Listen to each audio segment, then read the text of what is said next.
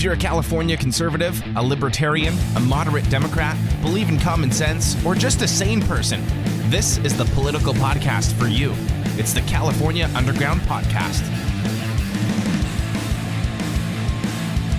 What's going on, everybody? Good morning. Welcome to another episode of Coffee and California Politics. Hope everyone is doing well on this beautiful Wednesday morning. It looks like the rain has kind of stopped here in California for a little bit. Um, as always, we do this every Wednesday at 9 a.m. We sit and we chat. We talk about California politics specifically, and we do it over good coffee. Well, I, I mean, I'm drinking coffee. I don't know if you're drinking coffee, but I'm drinking coffee. Still rolling with the Silencer Smooth. Um, not sponsored by them, but just like to let you know because people always ask, and I, I, I actually appreciate that some people reached out to me and said, uh, ever since you told me that little tidbit about how the longer you roast beans, the more caffeine's roasted out of it. Some people have actually reached out and been like, "Wow, I actually went out and got light roast because I thought dark roast had all the caffeine. Nope, dark roast does not have all the caffeine." So always appreciated. And a uh, couple announcements. Tomorrow night, we're going to do a podcast about all the bills that are still sort of floating out there and what's going on with the California legislature. Because even though it's good news that AB 1993 is been put on pause or she pulled it or whatever, it's, it's kind of done for the year. We kind of dodged that bullet. There's still a lot of other bills that are out there that I think need to be discussed. So I think there needs to be sort of a roundup as to what's going on? Where are these bills? What should we be looking for? Are they in committee? Have they made it out of committee? Um, there's a lot of intricacies. So if you're interested in learning more about those bills, uh, we're going to be talking about them tomorrow night. We're going to do like a, a, assembly bill roundup. Um, getting more local politicians. Um, yeah, there there are five more bad bills to go. That's correct. Yeah, there's a whole bunch of them. So we'll see how far it goes. Um, and that's sort of the point of today. I don't want to get too far into the weeds about AB 1993 and all those other bills because I want to talk about uh, that stuff tomorrow night, and I want to talk about tonight or today. I want to talk more about like the sort of the the big picture stuff. Um, and as always, the top topic is going to be how far do progressives go? How far, and I don't even like calling them progressives. You know me. I, I think they're regressives. How far do statists go until they're completely out of touch with what's going on in California and the people of California. Um, and I was thinking about, and I thought this was a good question. So leave your comments and questions. That's what we're going to be discussing today. Leave that in there. Um, another announcement, real quick, before I get started. There's new merchandise inspired by my brownout last week by just not doing. Um, oh, someone already got the avoid brownout shirt. Yeah, thank you. Perfect segue. Somebody already said they got it. Um, inspired by my brownout last week, where I was just sitting doing some work at three o'clock in the afternoon. It was a little bit more of a warmer day. All of a sudden, power went out, whole block went out, and that's it. You know, the circuit blew or something. Um, so I, I there's a shirt posted. I don't know why I can't get these words out today. There's a shirt posted below.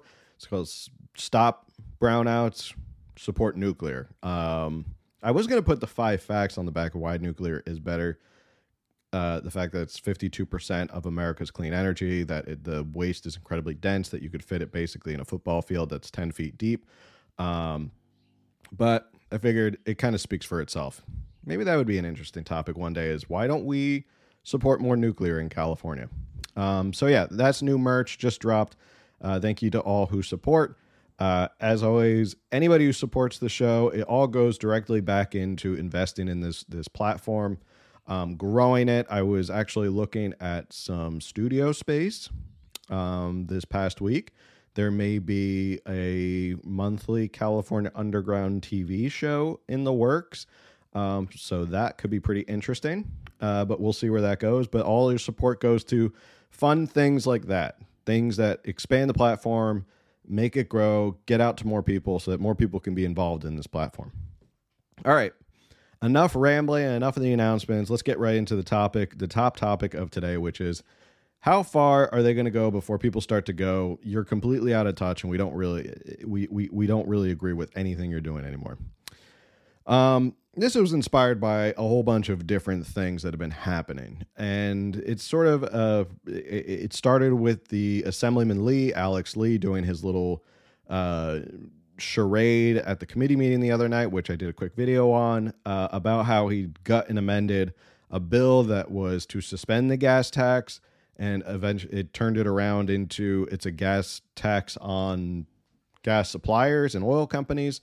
Um, so that way he could send out the soundbite, which predictably enough, he did. He sent out the soundbite. He made sure he clipped his little video and showed, "Oh, I'm I'm fighting against fossil fuels and look at the greed of these oil corporations, and I'm I'm here to fight it because I'm Assemblyman Alex Lee." And then everybody criticized him and said that was a really dumb move. It didn't really help anybody. Thanks for nothing. And he came out and said, "Well."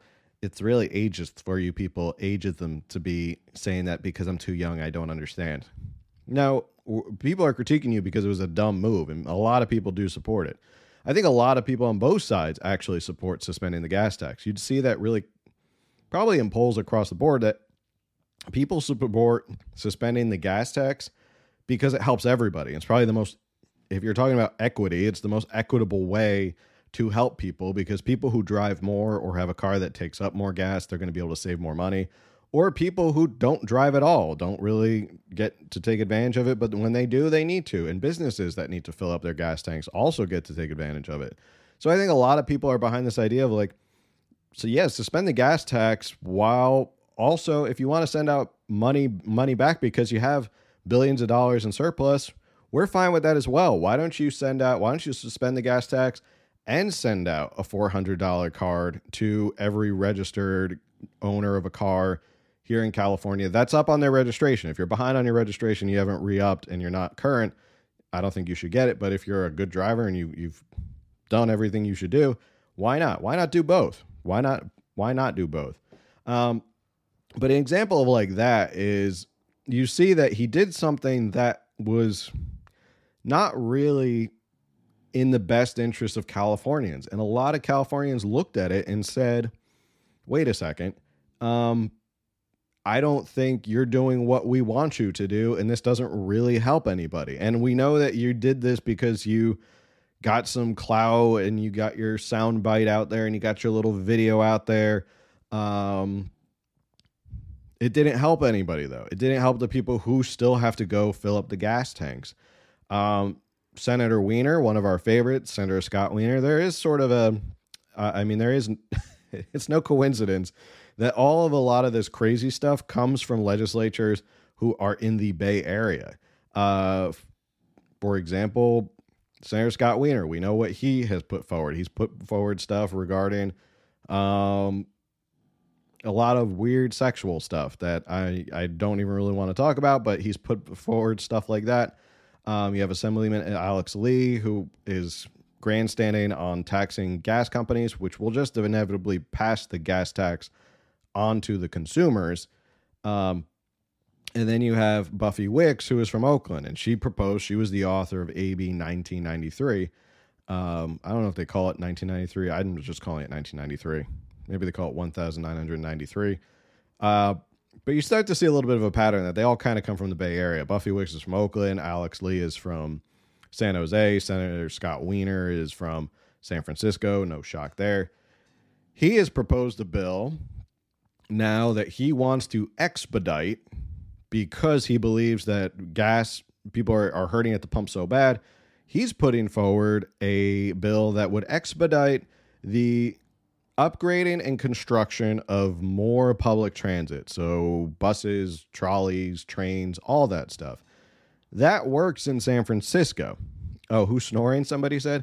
That is uh, our Frenchie, uh, Winnie. She has joined the, the, the podcast today. So if you hear snoring, that's her in the background snoring because Frenchies have a problem with snoring. So if you do hear the, the snoring in the background, it, it's not anybody except for uh, Winnie, my Frenchie. Uh, anyway, uh, so he put forward this bill that um, would expedite a lot more public transportation.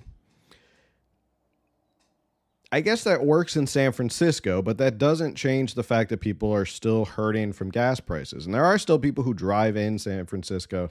There are still people who drive into San Francisco. There's still traffic around San Francisco. Not everybody uses public transit. And a lot of the comments, and again, you can take comments with a grain of salt. They're not really the general feeling of a lot of people. Like Twitter, I think, is only 3% of active users you see on Twitter. So the idea is that, like, um, you see on Twitter, you may get a microcosm of what people are thinking, but in reality, you're not going to get the the full idea. Either way, you looked at his tweet and you said after he said he was going to propose this bill, and the comments were all the same, which is how does this help us right now? How does this help people who are in need of help or need of relief at the gas pump? And that was basically the sentiment was yay we we love that you want to do public transit and that it's helpful for the environment all that stuff. I still got to go pay seven dollars a gallon so how's that to help? And again it's out of touch. They're using this gas crisis and what's going on to push a lot of their agenda. And it's out of touch. And a lot of californians i think are starting to push back where they're going this isn't helping. This isn't doing anything for me. It's it's hurting me and my family and my ability to put food on the table and keep the lights on. Um, and I think, I don't know if my theory is this, and you can let me know in the comments of whether I'm right or wrong. My theory is this my theory is that this kooky stuff has sort of always been going on in California. Um, and I'll say just because I started this show four years ago, or I think how many years ago, um, and back when not really a lot of people were paying attention to California politics, and it was like just me and like myself talking to a, a microphone for a, a, podcast once a week. I wasn't even doing coffee in California politics or anything like this. Um, but this kooky stuff sort of has been going on a lot in California. The difference was is that before pre-COVID, I think a lot of people didn't really pay attention to it. I think a lot of people were just like, you know, California's kooky and it's a little expensive, and yeah, there, there's there's some issues, but things had just sort of been so routine and normal at that point. People just got used to the kooky and the crazy that they just kind of said, well, this is California. We're a little kooky, we're a little crazy, we have some fringe politicians, and that's just the price of living in California. Um, but a lot of that sentiment really changed after COVID because I think a lot of people saw and a lot of their politicians were pushed to the forefront. A lot of local politicians were pushed to the forefront to the point where people go, I didn't even know what a supervisor did. I didn't even know that county supervisor had so much power. And I didn't know that a lot of these school boards had so much power. And I think people started to look at that and realize wait a second, what the hell is going on here? Like, how long have I been asleep? And now I've woken up to how kooky and crazy California is. Um, that's my theory. My theory is that they've sort of always been out of touch and they've been able to kind of get things through when times were good and people were just enjoying their lives and going about work and just you know they just kind of said hey you know that's that's california we're just a kooky crazy state you know we're kind of we're weird and stuff like that but I think the restrictions and the fact that California went so hard on the restrictions is blowing up in their face a little bit because you have a lot of people who now are going, who is doing this stuff to me? Who is the politician who is making these decisions that impact my daily life? And a lot of people are really getting into their local politics, which is great. I've been advocating for local politics for a long, long time. And I'm glad that a lot of people are starting to get into this. And I think a lot of people are starting to look at things a little bit differently. And sort of the wreckage of COVID is still there. There's still a lot of businesses that went under. There's still a lot of people that are suffering under it. I mean, the supply chain issues, all this economic stuff is a result of COVID and what happened and sort of the breakdown of our supply chains and our economic model and all that stuff that a lot of people are now starting to go back to these kitchen table politics and go, wait a second, what are you doing to actually help me?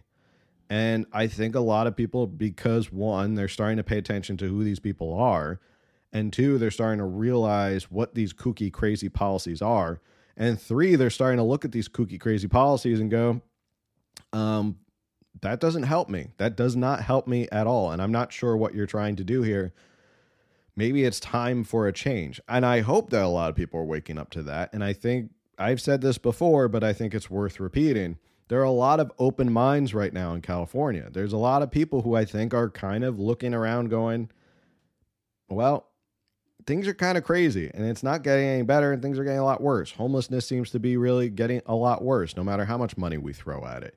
Uh, the economy seems to be getting worse. Businesses are leaving. People are leaving. Housing prices are just not affordable for the middle class family anymore. The American dream is dead in California. That's what a lot of people feel like. So that's why they leave. I've known people who have just gotten up and left and said, We're out of here. We're, we're done.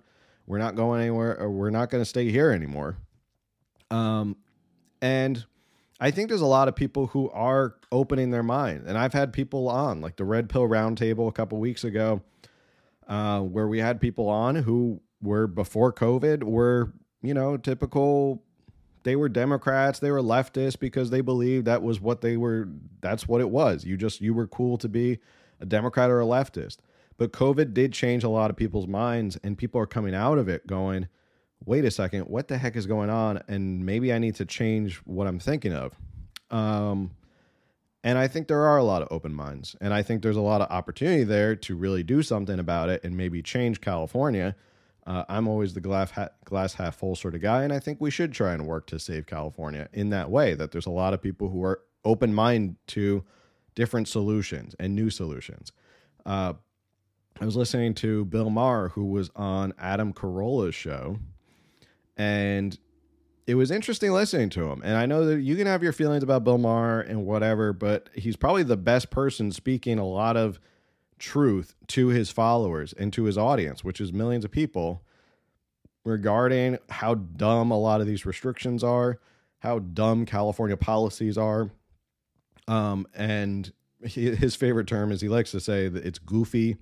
Like it's, uh, you know, we've just, his party has just gotten so goofy with a lot of stuff that he can't even stand for it anymore, that he really kind of wants to push back on it. Um, and he had said in the Adam Carolla show that he thinks, and this is I I completely agree with him. He thinks that at a certain point, people are really going to look at the Democratic Party in California and just go, "F it." Like that was what he said. That a lot of people are just going to look at the Democratic Party and what they're doing and just go, "F it." Like you you don't put forward uh, real solutions. You don't put forward policies. The bureaucracy and the red tape has gotten out of control. Uh, and this was all really brought on because he had this whole issue with he was trying to install a solar panel with his house. Now, I mean, he could afford any solar panel he wants. Like he's done very well for himself. And uh, it took him like all this time and it took like over a year to get the solar panel installed. And he's sitting there going, California is pushing us to go to this green energy. I'm doing what California wants me to do and thinks is the right thing to do but there are so many steps and so much bureaucracy to get me to a solar panel that it wasn't even worth it at a certain point. And then even Adam Carolla was like 15 years ago, long before Bill Maher even had this issue. He said, I wanted to put solar panels on my home in West Hollywood or something like that. And they told him it was going to cost a certain amount of money because they had to put like the switch on the sidewalk or something like that because only LA County did something so crazy. And he just said, F it. Like, I'm not going to put the solar panels on. But that was the point that Bill Maher was trying to make is you try and do the right thing in California. And I think there is an appetite for people to do things in California a little bit differently, maybe be a little bit more forward thinking. But let's do it better. Let's do it better. Like, there's a way to do this better. Like, it doesn't have to come hand in hand. You don't need layers upon layers of bureaucracy and red tape and regulation and you know 11 people from 11 different departments showing up to check your solar panel to make it work. Like if you want to get solar panel we all want to be on the edge of like alternative energy fine let's do that. But let's make it easier so that people can do that and let's make it more affordable so people can do that.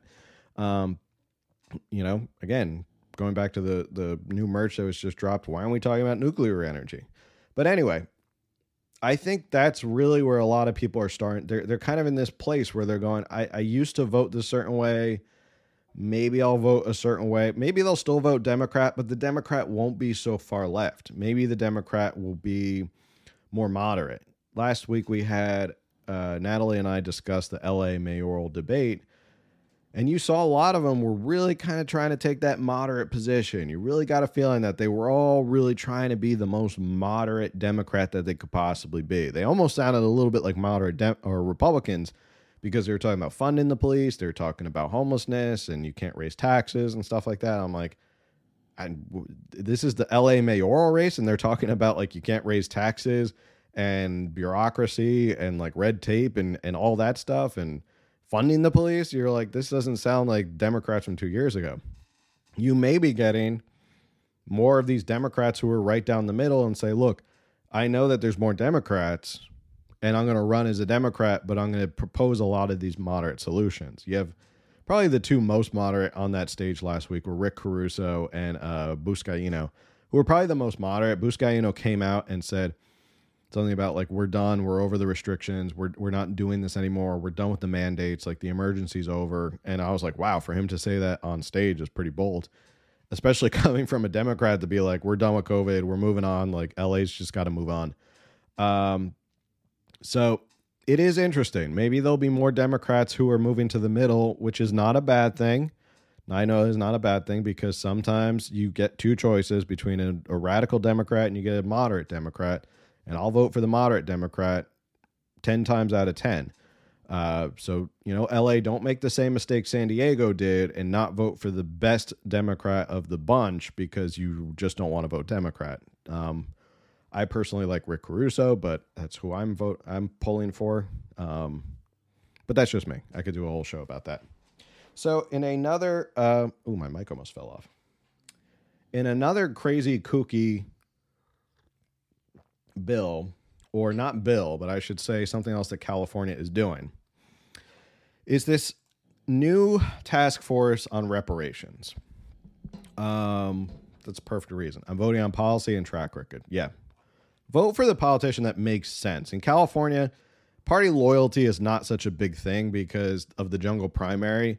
Sometimes you have to vote for the best Democrat on the ballot. And you're, you're just kind of, it stinks, but you're like, I'd rather hold over with this moderate Democrat than be stuck with a far leftist. Again, San Diego is a perfect example. We had two Democrats, one radical, one more moderate.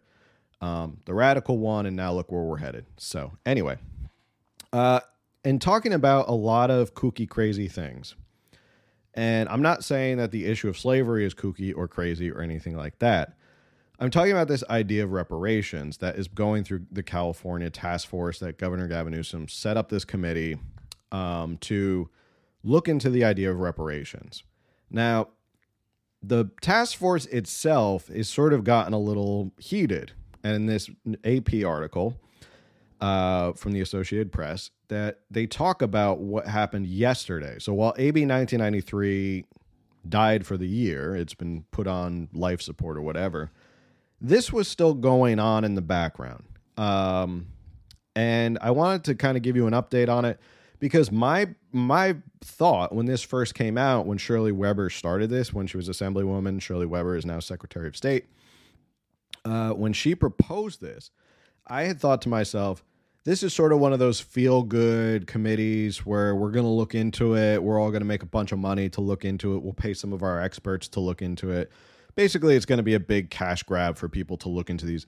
A lot of these committees are really just set up so that people can come in and waste your taxpayer dollars on experts and stuff that doesn't really do anything. And at the end, they come out with a finding and go, This is our finding. We're not doing anything, but thank you for giving us millions of dollars in tax dollars. I thought that's where this was going. I thought that this was sort of those symbolic um, committees that they were going to do just because they thought it would look good and that Shirley Weber would look good. But here it is, several years later, it's still going. Um, and yesterday they had a big discussion and a big vote on compensation of where the reparations are going.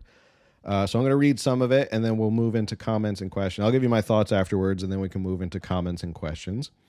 Uh, more of the discussion part of coffee and California politics. California's first in the nation task force on reparations has decided to limit state compensation to the descendants of free and enslaved black people who were in the U.S. in the 19th century, narrowly rejecting a proposal to include all black people regardless of lineage. Governor Gavin Newsom signed legislation creating the two year reparations task force in 2020, making California the only state to move ahead with a study and plan with a mission to study the institution of slavery and its harms and to educate the public about its findings. Uh, California's task force members, nearly nearly all of whom can trace their families back to enslaved ancestors in the U.S. Nearly all, not, so not all of them, right? It's not all of them. This is nearly all of them whom can trace their families back to enslaved, enslaved ancestors in the U.S. We're aware that their deliberations over a pivotal question will shape reparations discussions across the country. The members were appointed by the governor and the leaders of two legislative chambers. Others on the task force argued that reparations should include all black people in the U.S. who suffer from systemic racism in housing, education, employment, and said they were defining eligibility eligibility too soon in the process. So there was one proposal that um, they wanted to basically just give a lot more uh, like housing, education, all these opportunities to anyone who is black in um, California. That was going to be their proposal moving forward. That you didn't have to prove your lineage to if you were a descendant of a slave. Um, obviously, there's going to be a lot of issues with that. There's the equal protection clause of the Constitution. There's the equal protection clause of the California Constitution as well. You can't discriminate based on race. You can't discriminate based on gender and all those things. Um, so to give one sort of one opportunity to someone, but based on their race, but not to other people, doesn't really seem fair. And I heard someone someone brought it up to me, I think in my DMs, and said, "What about all the people who were like Chinese slaves or people who came here indentured servitudes from Asia or anything like that? They they don't get a voice in this." Um, and again, this is sort of an odd thing for California to take up because California joined uh, the union, and I pulled this up as well. Um, California joined do, do, do, around 1846. Uh, no, 1850, right? Let's see. Um, and they joined as a free state. So they were not a slave state when they joined. And this was right before the Civil War. They joined as a free state. Um, just for some historical context, that California was not a slave state that was uh, fighting for slavery in the Civil War. Um, let's see, where was I? Uh, when it quote when it comes to some sort of justice, some kind of re- recompense, we're supposed to step to the back of the line and allow Caribbeans and Africans to be prioritized. Ward said. Taking this long to decide something that should not even be a question in the first place is an insult. Um, Oh, okay. This was a caller who called in and said that he supports reparations based only on lineage and expressed frustration with the panel's concerns over black immigrants who experience racism. So, again, they were trying to push, and this is sort of the theme of the show, is that they were trying to push a different narrative of it wasn't reparations for those who were descendants of slaves. They were trying to push a basically a whole new welfare system.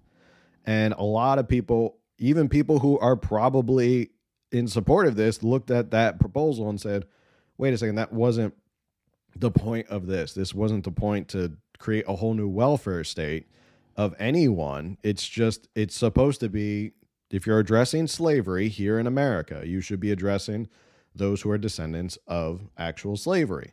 So already they're starting to kind of piss off a lot of people who might support this bill, but because kooky, crazy California legislature wants to take it that one step further and make it all about a new welfare state, they're starting to push, people, you know, piss a lot of people off.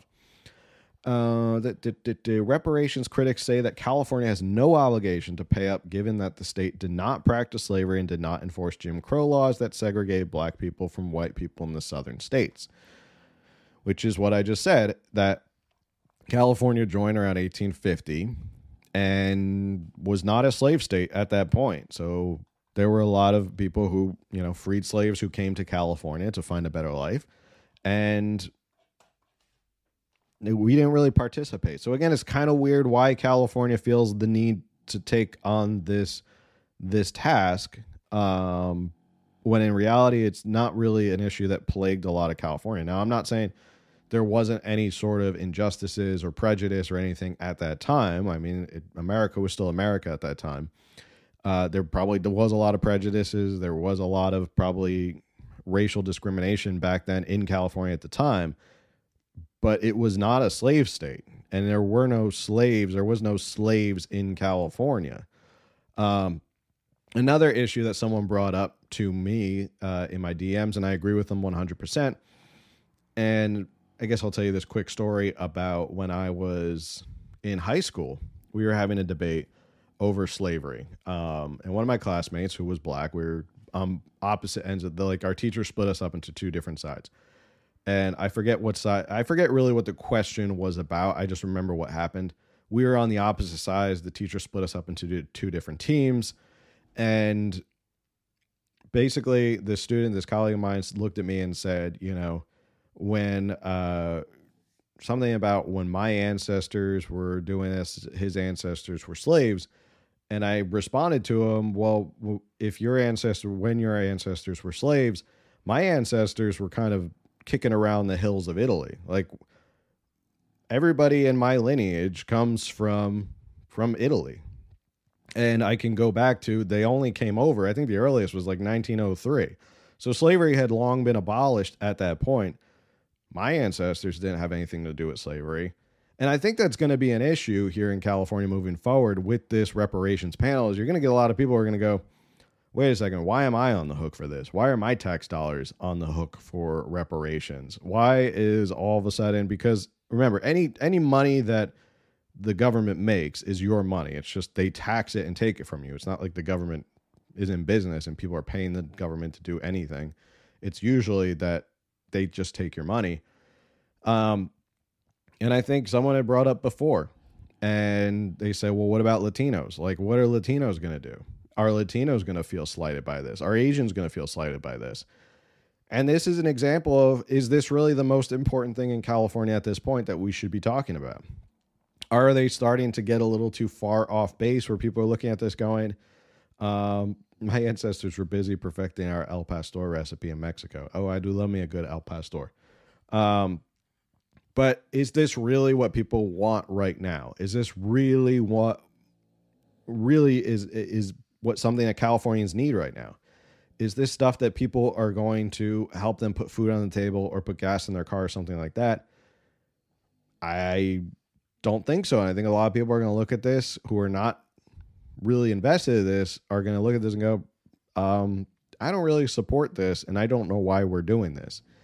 And California, again, just keeps doing stuff that puts them farther and farther out of touch with their constituents. And again, it comes down to really it's just this sort of group of people who are from a small area, basically right here, you know where you are, of politicians who come from this area pushing a lot of these kooky po- policies. Um, and more, I guess the moral of the story is that's why you have to flip the legislature. That's why all these other areas, you got to start flipping them.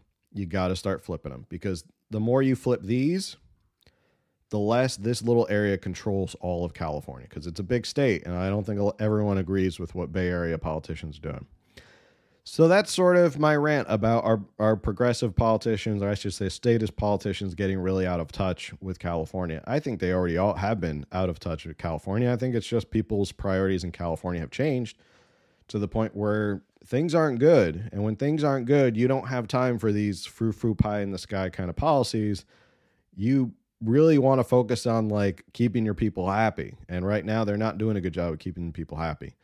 Um, so, with that, that is my rant for today. I'm going to jump into the discussion portion of this. Um, and yeah, someone's started off. Pretty sure Mexicans had California taken from them. So what do Mexicans get? It's a good question. That's a good question. Do does Mexico get some sort of reparations? Does do do Mexican citizens get some sort of reparations? Because you know John Fremont came in with his his troops and basically had a revolt, the Bear Flag Revolt against it, and, and took over California. Um, I mean, I guess if if you're looking at it that way, every sort of ethnicity, every race can have a grievance with the past. And that's just the way it is.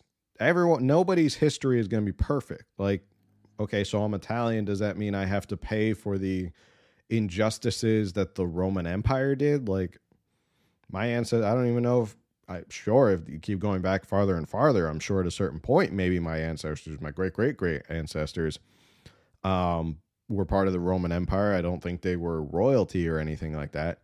Um, so I, anybody can go back and find an injustice with anything really. Everyone's been warring and going back and forth and, and enslaving. There's still slavery right now. You know, there's still a thriving slave trade that's still going on now, thanks to the destabilization of Libya, thanks to Barack Obama and taking out Gaddafi. Um, not saying Gaddafi was a great guy, but sometimes these dictators in the Middle East they know how to keep things in check. Uh, but after he fell, there was a huge rise in slavery in the Middle East. So there's still slavery going on right now in the world. It's interesting that you never really hear the left talk about that there's still slavery going on in the, in other parts of the world. Uh, they just keep talking about the slavery that occurred here almost over 300 years ago. And I mean, you can go back. The Irish were persecuted. Italians were certainly persecuted when they first got here in America. Um, I mean, the reason we have cannabis laws and cannabis uh, criminalization is a direct result of racism towards Mexicans because they believed that Mexicans were bringing over a lot of marijuana and it was doping up the entire nation. They're doing it on purpose, and that all these Mexicans were just coming over super high out of their mind. Um, I mean, you can go back and see a lot of racism, but I'm not sure that a lot of people are going to look at this, especially from California's perspective, and go, this is what we should be focusing on. I'm paying $7 a gallon for gas. I go to the Trader Joe's and there's regularly food shortages and I can't find food a lot of the time. Um, but yeah, this is really what we should be focused on right now. Um, but I guess the politicians on that committee think that's really important to do that right now. Maybe this I can't remember if this started pre-COVID or post-COVID. I think it I think it might have started pre-COVID because I remember talking about it a while back. Um, it was a while ago when I first started talking. It may have been a couple of years ago. So, you know, and one of the facts I always like to bring up is that the largest mass lynching in American history was of Italians. It was actually 12 Italians who were lynched all at the same time uh, over the death of a detective in New Orleans. So, just goes to show you. So, ugh, I'm going to take a sip of my coffee while you guys come up with your questions and stuff you want to chat about.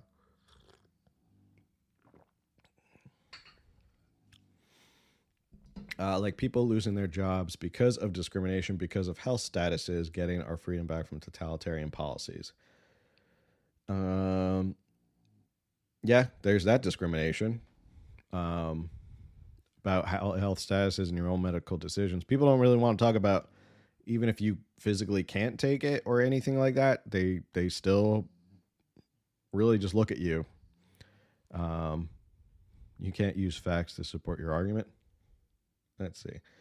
Uh, open border policy is another cause of human trafficking and smuggling. The coyotes working with the cartels.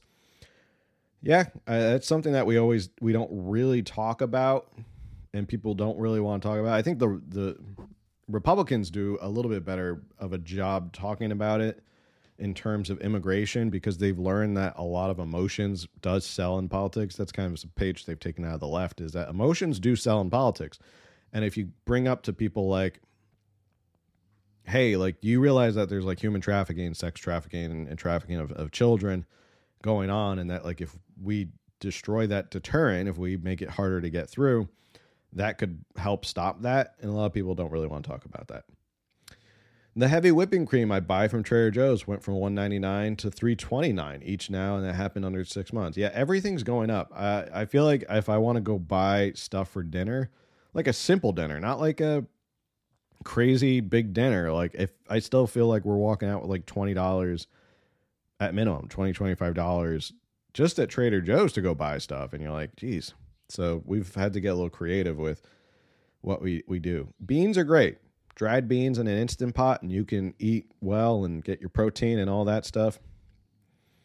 Um, Jorge Ventura went to the border. Lots of single men with kids. Yeah, Jorge Ventura is fantastic. If um, yeah, if you haven't checked out Jorge Ventura, he's fantastic. One of the best independent journalists probably in the nation right now. Go check him out. I'd love to hear you start weighing pros and cons of individual candidates. Uh, like what candidates? I like to have candidates on all the time. So if you if there's a particular candidate, then uh, also there is a new. I'm gonna post it after the show, but I, I got to make sure I program it in my car. There is a new conservative talk radio channel, Spanish language talk radio on Sirius XM. It's called Americano. Um, so I'm to definitely check that out because I've, I've been saying this for a long time. I don't know why there is no Spanish language conservative news. El American does a great job. Their writers are fantastic. I, I love reading their stuff.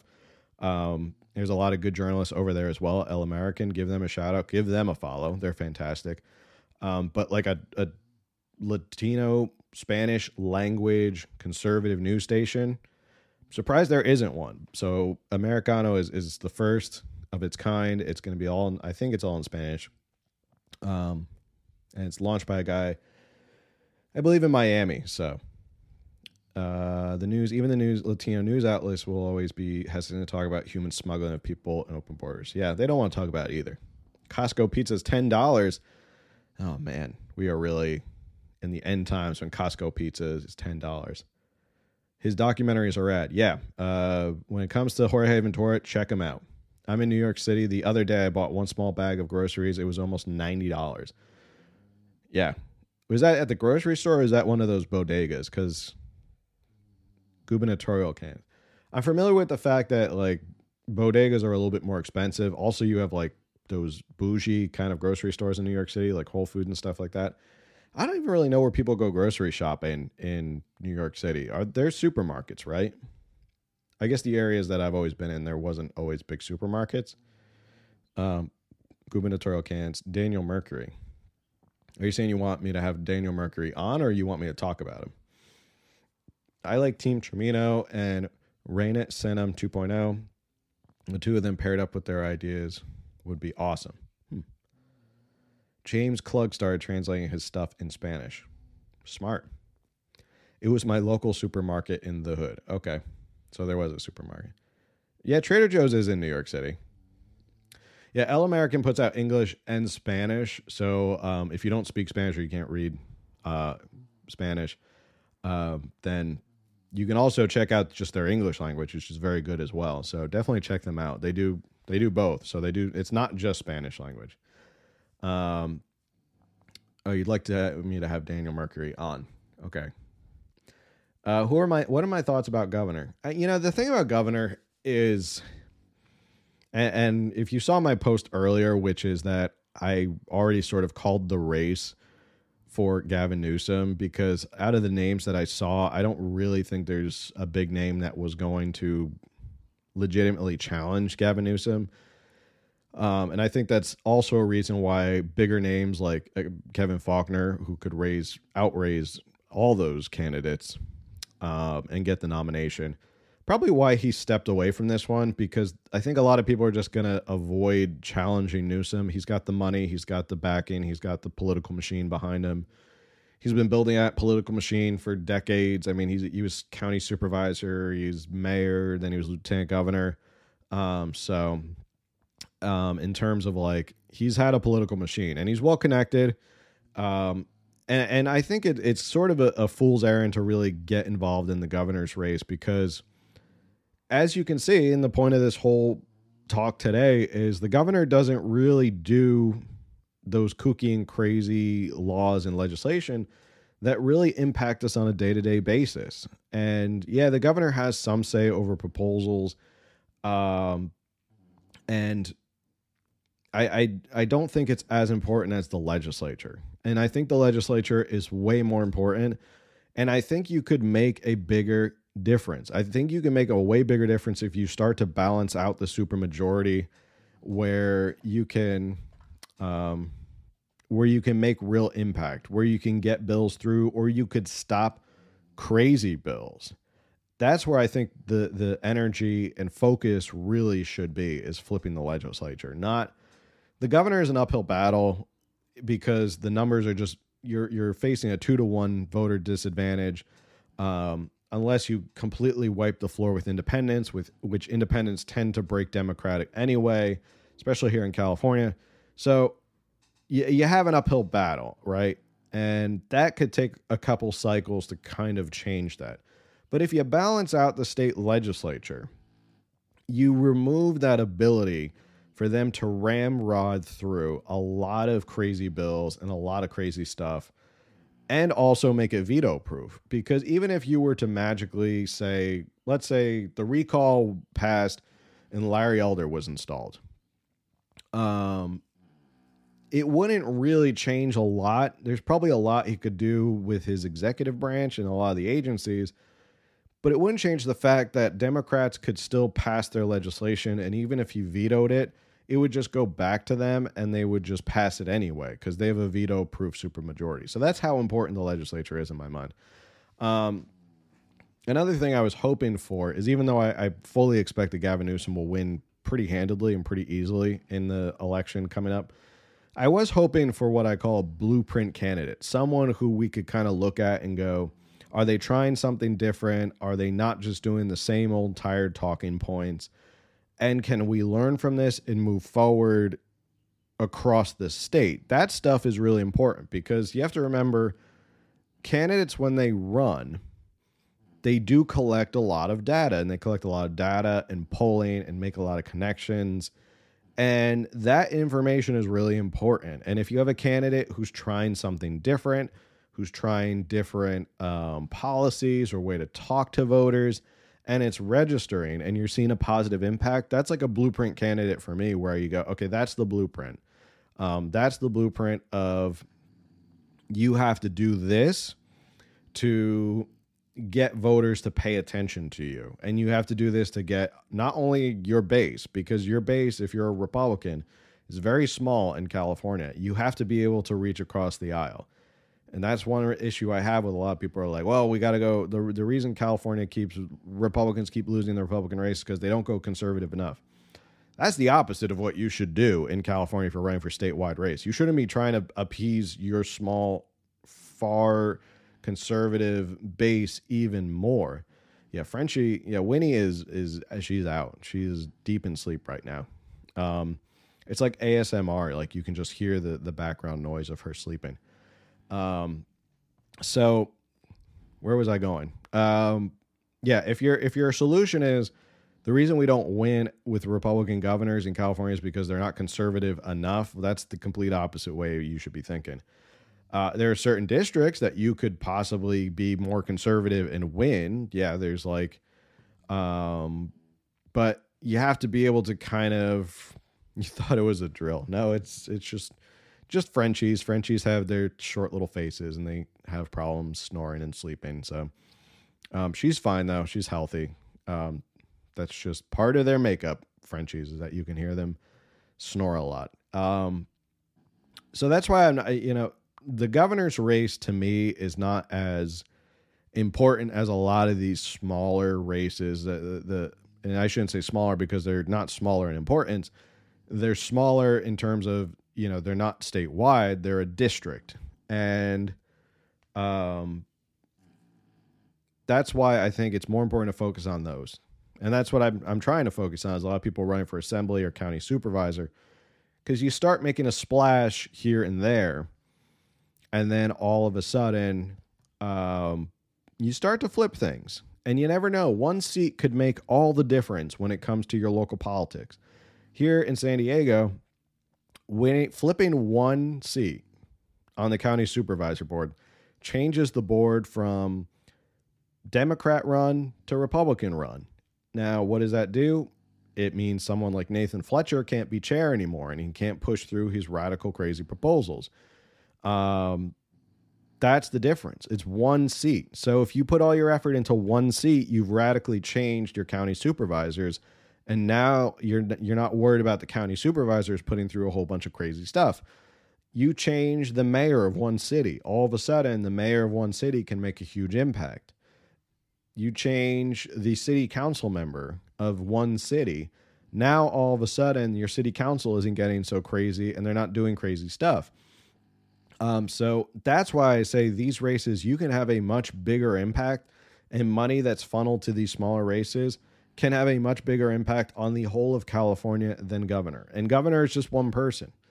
And you can see that local politics, when done correctly, can insulate yourself from the radicalness of California a little bit. And we saw that during COVID. You saw counties and cities basically just give the middle finger to Gavin Newsom and say, like, um, we're not going to abide what you're doing and we're not going to enforce it. The mayor of El Cajon here in San Diego, Bill Wells, he basically said, I'm not going to shut down businesses. Like, you can be open and I'm not going to shut you down. Like, even though they were saying, you have to shut down, you have to shut down, you have to close, and you have to do all these crazy things. Bill Wells went, I'm not going to waste police resources in El Cajon. We have much bigger issues, um, and I'm not going to waste it. That's one mayor, and he protected his whole city from the craziness of California. And that's why it is so imperatively important. You just don't worry about who's running for governor. Uh, and in this race, I, I really don't think there's the only one interesting storyline that I would be interested in seeing is whether Anthony Trimino can make a run and knock off Brian Dahle and get the nomination. He's got a huge uphill battle because Brian Dahle is the establishment darling of the Republican Party. They basically have all lined up behind Brian Dahle. Um, but it would be interesting to see if he could make a run and win. Because if he makes a run and win, then you have a, a an outsider, someone who hasn't been an establishment Republican guy, uh, and he's going to run. He's going to run as a businessman, and he would be on the state stage. Maybe he's a blueprint candidate. Maybe he's someone we look at and go, okay, can we learn from him? Can we learn from his run? Will he beat Gavin Newsom? I don't think so because he's got a lot of work to do ahead of him. Um, but at the same time, it's uh, it would be interesting to see that. It might it might be sort of a, a John Cox Travis Allen issue where you know, Travis Allen back then in 2018 was the grassroots guy, and then you had right now Trimino I think, is more of the grassroots guy, and the establishment darling back then was John Cox.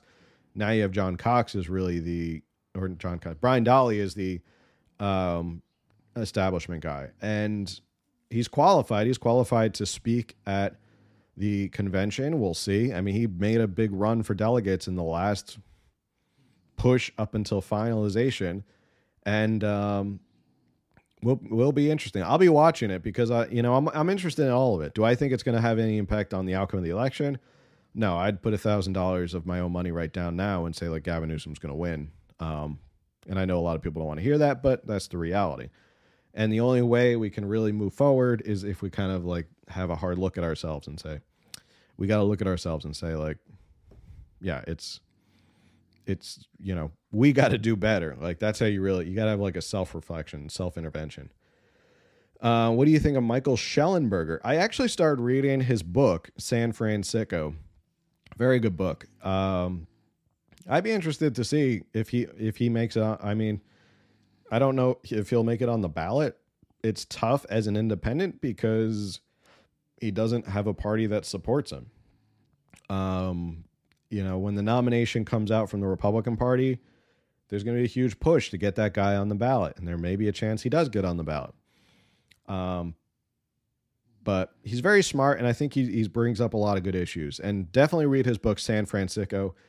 I put it on hold. Oh, I don't know, probably six or seven months ago at this at the public library, and finally, um, I finally got it. So yeah, it gives you an idea how popular the book was.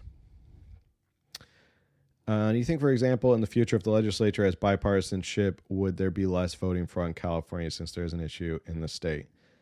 Um, I don't really know how to answer that. Like, do you think like there'll be more passing? Uh, the, the problem is, I don't think a lot of the stuff that's been done in California will be undone in terms of election laws until you flip the legislature, and that could take a while. Um, but it, it, it, to keep in mind, it's tough to cheat on every single election. I know a lot of people in here believe that all the elections are rigged, and I'm not saying a lot of people in here. I think a lot of people in here are common sense kind of people who want to get into real discussion.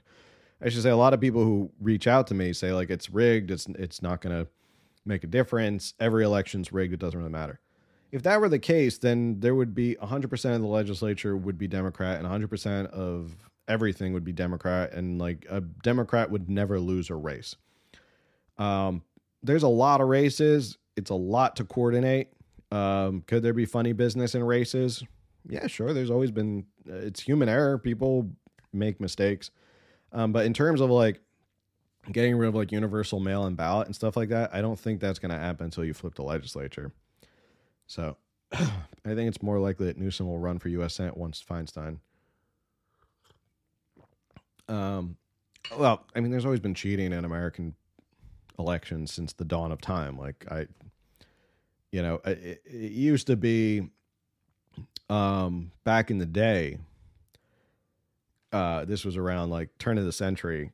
Back in the day, it used to be you would have two lines for a Republican and Democrat because you would go in there and you get in line and you you walk up to your box and vote for your guy.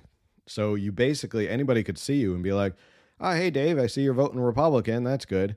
Uh, so there was no secret ballot. It was basically you got in line and voted for your party.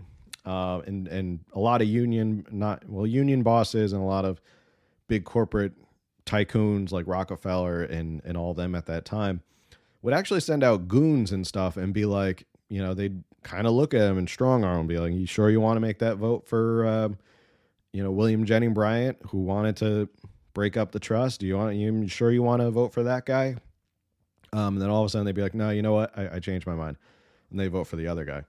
So, yeah, I mean, there's been cheating and funny business in American politics and elections for a long, long time, and they always are trying to figure out how to do that. So, if you think it's bad now, think about what it would have been like back then, when people knew who you were voting for based on what line you were getting into, and then people could kind of strong arm you at the polls. That that was crazy. Uh, quick question. Uh, yeah, you don't have to raise your hand. You can just go ahead with a question. Unions were heavy into influencing corruption for decades. They still are. I mean, California is run by a lot of public unions. Thoughts on the precinct project? I don't know what that is. I don't know what the precinct product project is. You'd have to DM me to let me know more about it. How can union members hold the union members accountable for being involved in politics? Um, I don't know. I, I, it's that's really union rules. I don't know what the unions. I mean, you pay dues for the unions to kind of advocate on your behalf. Um, I don't know. I guess you could. Are there meetings? Are they, do they vote? Do they do the members get to say like we don't want you to be involved in this stuff anymore, so don't do this anymore? Um, I don't know. It's a good question. I don't really know how you get them to stop being involved. Teachers Union, one of the main unions that run California, especially the education system in the state. Yep, I mean, teachers union was the start of they were the reason why there was there was no in-person school for a long time. So uh, they pushed back on a lot of it because they asked for all these different things and they asked for all these different uh, stipulations and they wanted this and they wanted that and they wanted ventilation systems and all this. And then it just got to a point where it's like, you know, they, they had to open eventually because they were like the rest of the country was open. Um, let's see. Future topic: pros and cons of Citizen United versus FEC. How I hear your thoughts? That's a good one. Yeah, a lot of people don't really know about Citizens United, um, but it'd be interesting. It's a it's a big case. Do do do do, do low key. I thank the teachers union because uh, I am homeschool. Uh, there's a bunch of parents I know who are homeschooling. Um, so good for you. And I guess it's not as hard as people think it is. They always go, I don't, I can't do the homeschooling thing. A lot of people are like, no, it's actually a lot easier than you think, and you can definitely do it. So, um, but yeah. All right, last couple questions, and I got to run. I got to. Uh, what are your thoughts on the convention of states? I think it's, if it could happen, I think it'd be great. Um, uh, you know, if people aren't really familiar with the Convention of the States is, there's a provision in the Constitution. Uh, correct me if I'm wrong. Is it Article Five? I think it is Article Five, where the can, the states can get together and propose an amendment um, outside of the legislature, outside of Congress, uh, because usually it's Congress who proposes an amendment and then they vote on the amendment, and then it has to go through the states as well. But the states can also get together and propose amendments. Um, so that's something that Mark Levin has been working on for a long time. Uh, he's a great radio guy. Uh, one guy I used to listen to a lot. He's also hilarious. Uh, yells a lot. I'm, it's not my style. I don't yell a lot. Uh, but I know that they're they're they're got a good amount of them. Like they're not too far off from getting the amount that they want. Uh, and it could be really interesting to see if a convention of states actually happens and they get a, an amendment passed. And then, like, if they have this block of states that can always propose amendments, it would be interesting to see if they could propose amendments like term limits. Um, I saw one idea for an amendment on TikTok, which I thought was one of the most fantastic ideas, is that anybody who serves in Congress uh, has to the their their salary will be the median salary of their district. Is it their district or I think it's the median salary of the United States. So whatever the median salary of the United States is at that time, that's the salary that you get. And you also cannot make any income from other sources, meaning you can't have another business, you can't have investments. Like you get paid the median income when you're there, and that's it and it'll be fixed at that amount. It'll go up within obviously the median if it goes up and down. Um, I thought that was a great, that was a really really great idea for a constitutional amendment. I was like, see how many people would rush to Congress if they're not getting paid one hundred and seventy thousand dollars plus all the money that they make on the side for everything else they do. A lot of people wouldn't be rushing to Congress. They'd be like, um, like, well, I don't really want to do that because I have to take a pay cut. Um, but it could happen under the the convention of the states. You never know because the states are they have a different interest. States have a much different interest than the federal government, and hopefully we start to see more of the idea of federalism in our country coming back. Federalism kind of died for a while, and I know the Supreme Court is trying to bring back a lot of federalist ideas where the states have a lot of power in uh, contradiction to the federal government that's why they set it up the way they did. I mean, that would be an interesting topic for one day. It's just to kind of go over why do we have federalism and why are state legislatures so important? Why do I keep railing on state legislatures? Um, know, why do I focus only on state legislatures and not really congressional people? Because congressional people don't really go off to Congress and change anything here on the on the day to day. So that's what I'm more focused on. I'm focused on who's fixing stuff here right now. I'm not focused on who's going to Congress and voting on the next military budget. You know, like that doesn't really change my life too much. It may, well, actually, it may change a little bit because it's San Diego and we have a lot of military here. But uh, in terms of like my life, it doesn't really change. But like bills that are being passed right now in the state legislature, those things can affect your life. So, all right, with that, thank you to everyone who tuned on or tuned in as always, thank you for uh, your support and following. I saw a couple people picked up or put in their, their cart the uh, support nuclear, stop brownout, support nuclear shirt. Um, and yeah, uh, thank you for your support. Like I said, all of this goes to improving the platform, making it bigger, uh, new equipment, stuff like that, whether it's better video cameras or more assistance for video editing or possibly just throwing it out there, just a little little teaser, possibly a California Underground TV show um, that may be filmed locally. Don't know, but um, that would be fun to have a little bit of a TV show, more than just the YouTube live stuff like that. But all of your support does go back to be reinvested into growing the platform. So again, I thank you all. Uh, if you know people who are interested in this, the best thing you can do is share it. That's really the best thing that you can do. Uh, the, the sharing of one thing to somebody else is more powerful than any review. Like you could put reviews on my podcast all day long, but the real power is in you guys who are sharing it and saying, hey, are you frustrated about California politics? You should tune in to this guy. He likes, I like the cut of his jib or whatever you want to say, or any of those catchy phrases.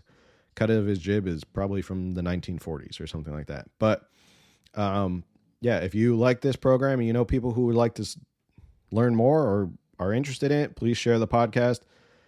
We do this live every Wednesday at 9 a.m.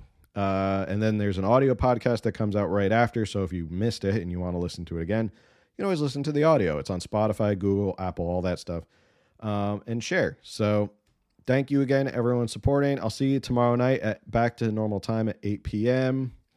Oh my God, how old are you? I'm not that old. I'm just a, I'm an old soul, maybe. That's what it was. I'm an old soul who likes to use really old phrases like the cut of your jib. I said that once. I said the cut of your jib, and someone looked at me. I was like, I don't know. What, did you just insult me? I was like, it's it's a compliment. Don't worry. Um, but yeah, tomorrow back at 8 p.m. on Thursday, we'll be talking about the bills that are still left out there. That are where are they? Where are they going? And that way we know, and we can keep pushing back and keep letting people know our dis- dissatisfaction with a lot of them. So. Until then, thank you all for tuning in, and I will catch you on the next one. Later.